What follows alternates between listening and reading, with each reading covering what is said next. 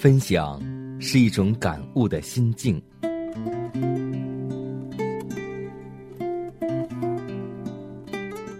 分享是一种生活的信念。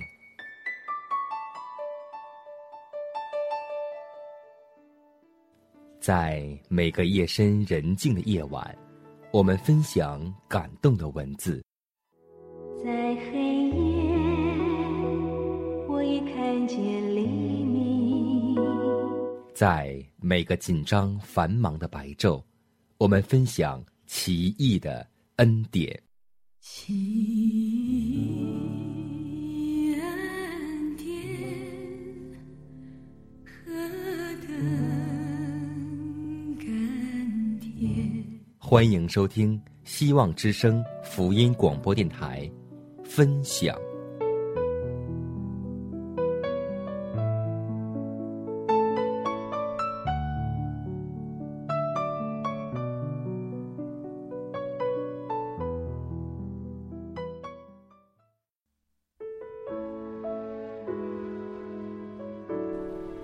分享你的故事，感悟主的恩典。各位好，欢迎收听希望之声福音广播电台的节目，这里是分享，我是佳楠。今天你还好吗？在今天的节目开始，我们共同随着古城的飘香，来到美丽的南京，来分享南京教会他们的见证。随着两次世界大战的硝烟，福音传到了南京这座古老的城市。身处六朝古都的南京教会已有百年历史，牢狱之灾不能击垮老一辈牧长们的爱主情怀，他们用鲜血和生命捍卫了他们的信仰。然而，不管古城的旧事如何，这里的人们却是一代又一代的生生不息。没有人永远二十岁。却永远有人二十岁。这些正值转折时期的青年人，正是教会的希望。信仰对他们人生的意义，无疑也显得尤为重要。团结教内外的年轻人，并激发他们的爱主情怀，使他们找到人生真正的价值和意义，并能尽最大的努力来为主做见证，便成为南京教会青年团契的初衷。和其他地区的兄弟教会相比，南京教会的青年时工是较滞后的。建于二零零九年九月五日，南京保罗堂，主要成员是在保罗堂聚会及参与服饰的一些青年人。主耶稣曾说：“我赐给你们一条新命令，乃是叫你们彼此相爱。我怎样爱你们，你们也要怎样相爱。你们若有彼此相爱的心。”众人因此就认出你们是我的门徒了。又因家是人心的港湾，爱是人家的表号，而上帝就是爱的源头。因此，我们将我们的青年团契取名为“爱的家园”，也预示着，在这回家的旅途中，虽有叛逆，有顺服，有挣扎，有归回，有痛苦，也有欢乐。家园自成立已有两年之久。我们的常规活动是每逢安息日下午两点半到五点，所以只能在教堂的院子里面露天聚会。由于没有自己的教堂，很多好的想法都无法实施。但是环境不能限制有心人，虽然条件艰苦，除了每人一个凳子外，没有其他设施，但每个人对主耶稣的热情和对家人的眷恋，使我们冲破一切拦阻。不管是下雨还是下雪，不管是寒冬还是酷暑，我们都坚持每个安息下午的聚会。曾有第一日教会的信徒来参加我们的活动，他说：“我被你们吸引了。每周都有一群年轻人在院子里顶着日晒，一起唱诗、祷告、读经、分享，如此风雨无阻。我好想参加你们的聚会。”除了常规聚会，在天父的带领下。我们还举办过布道会、赞美会，来传扬救主的恩典，赞美上帝的荣耀。我们在主耶稣的爱里，多次去到医院探访病人，也曾到老人院陪他们谈心。我们在圣灵的感召下为主做工，增强灵命，有节气的传福音表演，有户外的郊游，有一起分享福音的影片。今年夏天，我们还举办了南京首届青少年夏令营。让人感动的是，每一次活动背后都凝聚着无数的祈祷、汗水和泪水，而每次活动的背后也都有数不清的恩典。在我们最软弱、最无助的时候，总有上帝亲自来帮助我们。爱的家园成立的两年当中，成员们发生了很多事情，有人东西被偷了。但却依然感谢天父，并效法耶稣，饶恕了那人。有人摔伤了，但却依然一瘸一拐的来到教会敬拜上帝。有人遇到学习的问题，却从中学会了放下原来自己所看重的，而单单仰望主耶稣。有人离开了，去了北京、上海、杭州、温州、东北地区，但是他们依然在教会当中发挥着。各自的功用，一旦家园有事的时候，他们依然从远方回到家园，尽心竭力帮助我们。我们有代祷小组，每天早上七点和晚上九点为教会和家里的每个孩子代祷。我们有读经计划，从去年圣诞节开始，我们每天读一章圣经，每周大家聚在一起分享七章圣经的收获，共同领受天赋给我们最宝贵的礼物。我们有抄圣经的活动，每个孩子都积极参与。六十六卷书，一千一百八十章的字，我们亲手抄写，用心感悟。这项浩大的工程已于二零一一年十月二十九日竣工。我们会把它献给我们的新教堂。我们有纯手工的家庭服装，上面的图案是一件一件用手工画上去的。这手工绣了每个孩子的名字。百年的沧桑，百年的风雨飘摇，南京教会也是中国教会百年历史的见证。而青年基督徒就是教会的未来，在新的时代中、新的世界里，南京青年团契愿意与大家一起努力耕耘，播撒希望，展望未来，携手共创更美好的明天。我们更加的期盼爱满金陵，更期盼福满神州。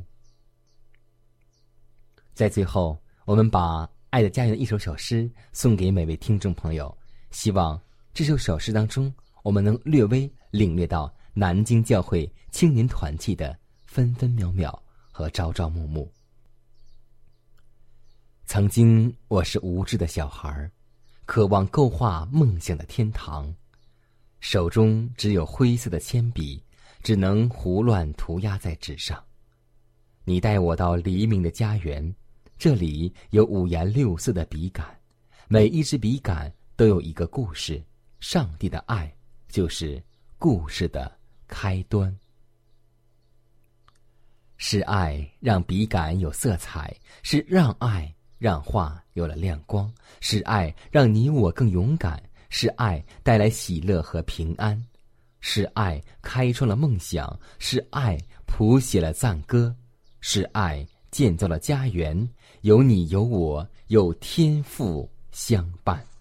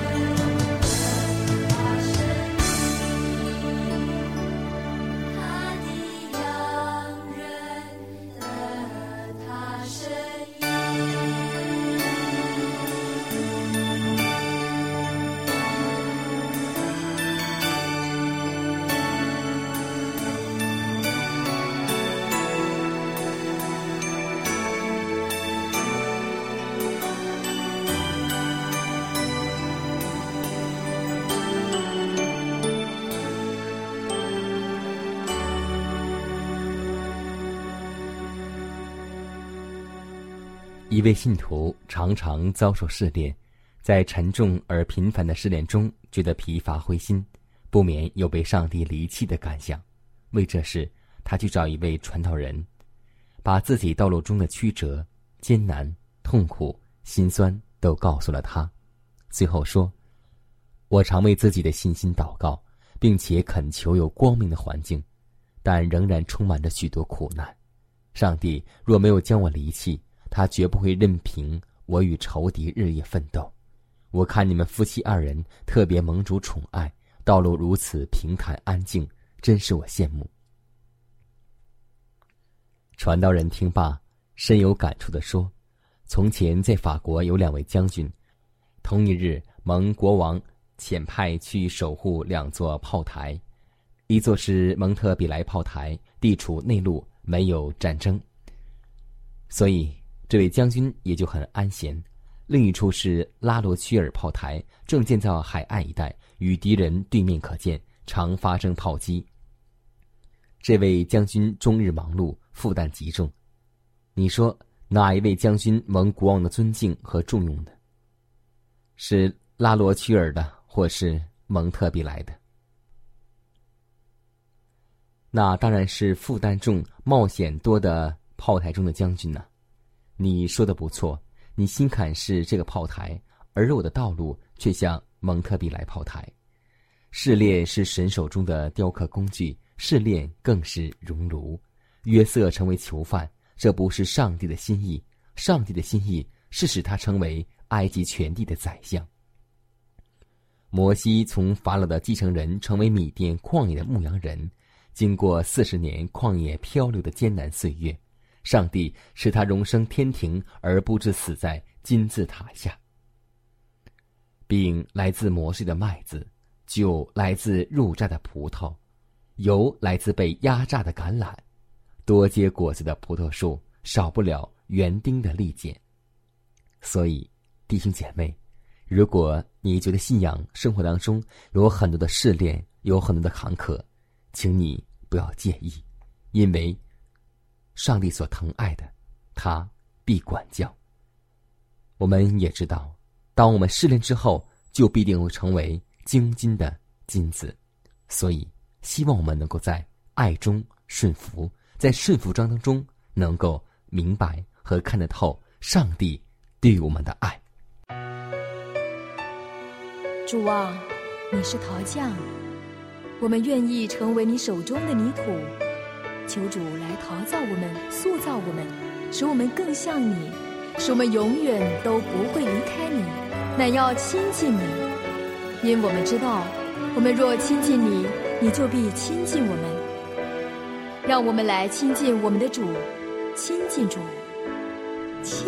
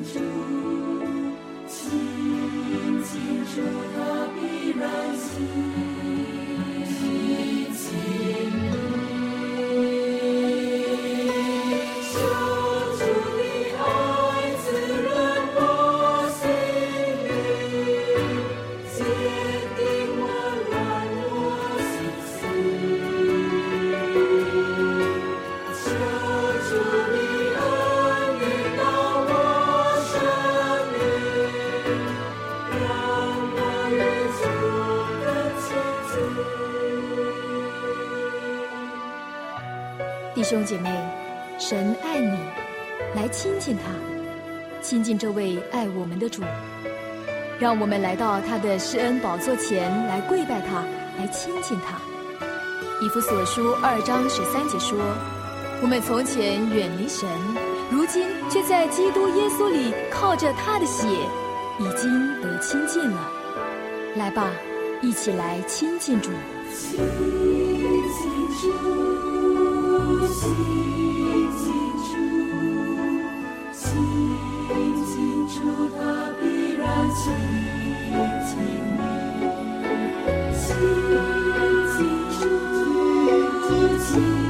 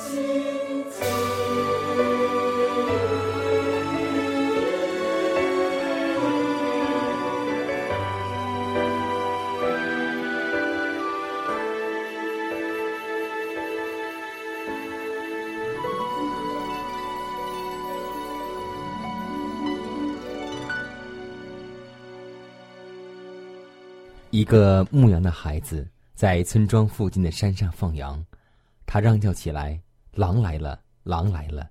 村中的人赶紧上山解救，谁知被小孩欺骗，牧童还哈哈大笑，以为这么多的人都上我的当，真有意思。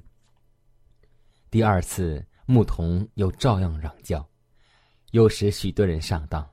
第三次，真的来了狼，牧童惊叫：“狼来了！”真的狼来了，但再也没有人听他的话。狼群吃了羊，咬死了牧童。这个故事，我相信我们听过了多少遍，从我们是小孩子的时候一直听到现在。但是，简单故事的背后却蕴含着人生的真正哲理，那就是：谎言至终必收获惨重的价值。即使是这样，今天我们每个人每天不知道在说多少的谎话呢？上帝最恨恶的有一样，就是图谎言的假见证。真的希望我们每位基督徒能够秉承圣经的原则：是就是是，不是就是不是。若再多说，就出于那恶者了。希望我们不再做。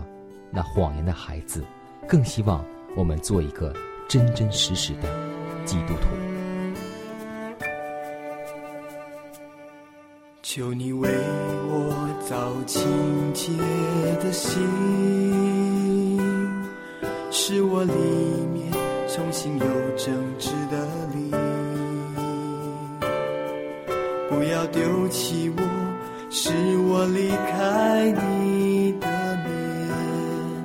不要从我收回你的生命，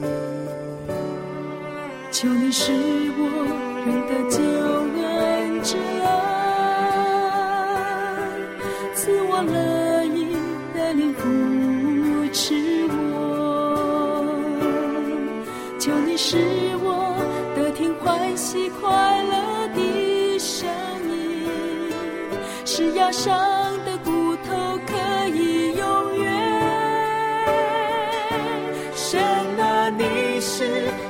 我的上帝，我的舌头要高唱你的功忧伤痛悔的心你不轻看，洗涤我，我就必须更白。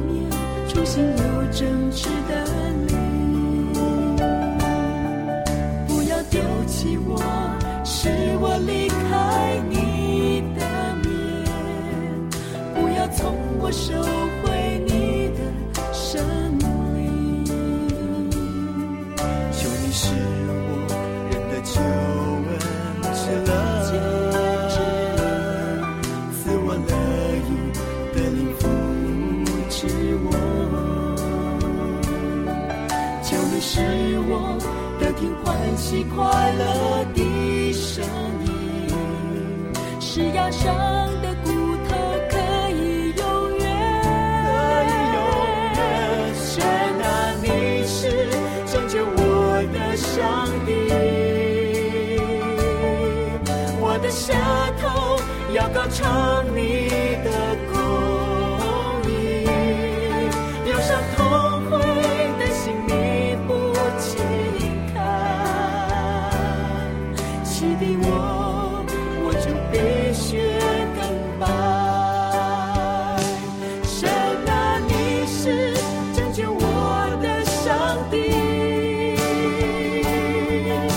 的舌头要高唱。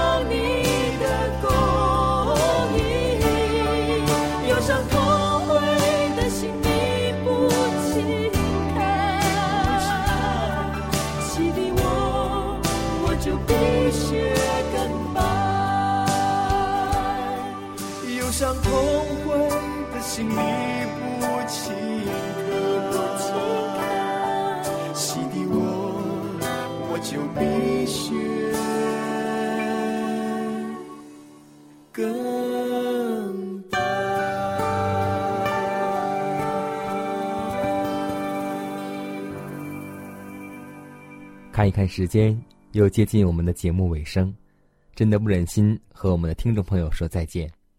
真的希望身边的每位听众朋友，如果在你的生活当中有什么感动的见证，或是心理感触，都可以用文字来写出来，发寄到我们的分享。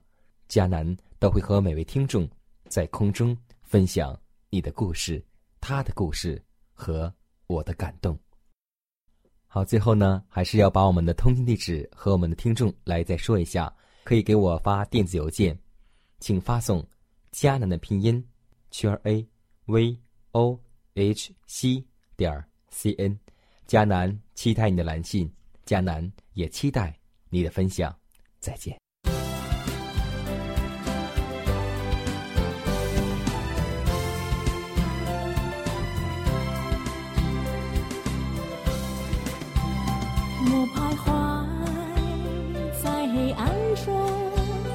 多少人正追求光明，看人心空虚困惑。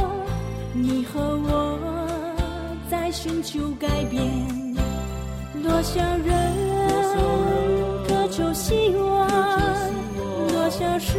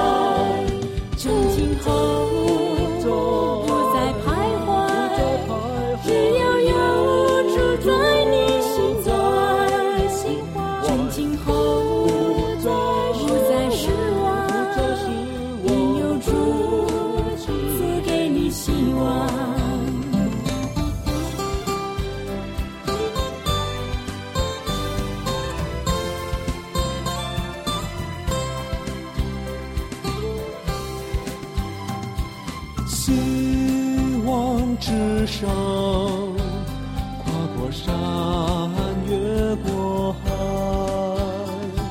希望之上，传送上帝的慈爱。它就是道路真理，它就是永恒的生命。有一天，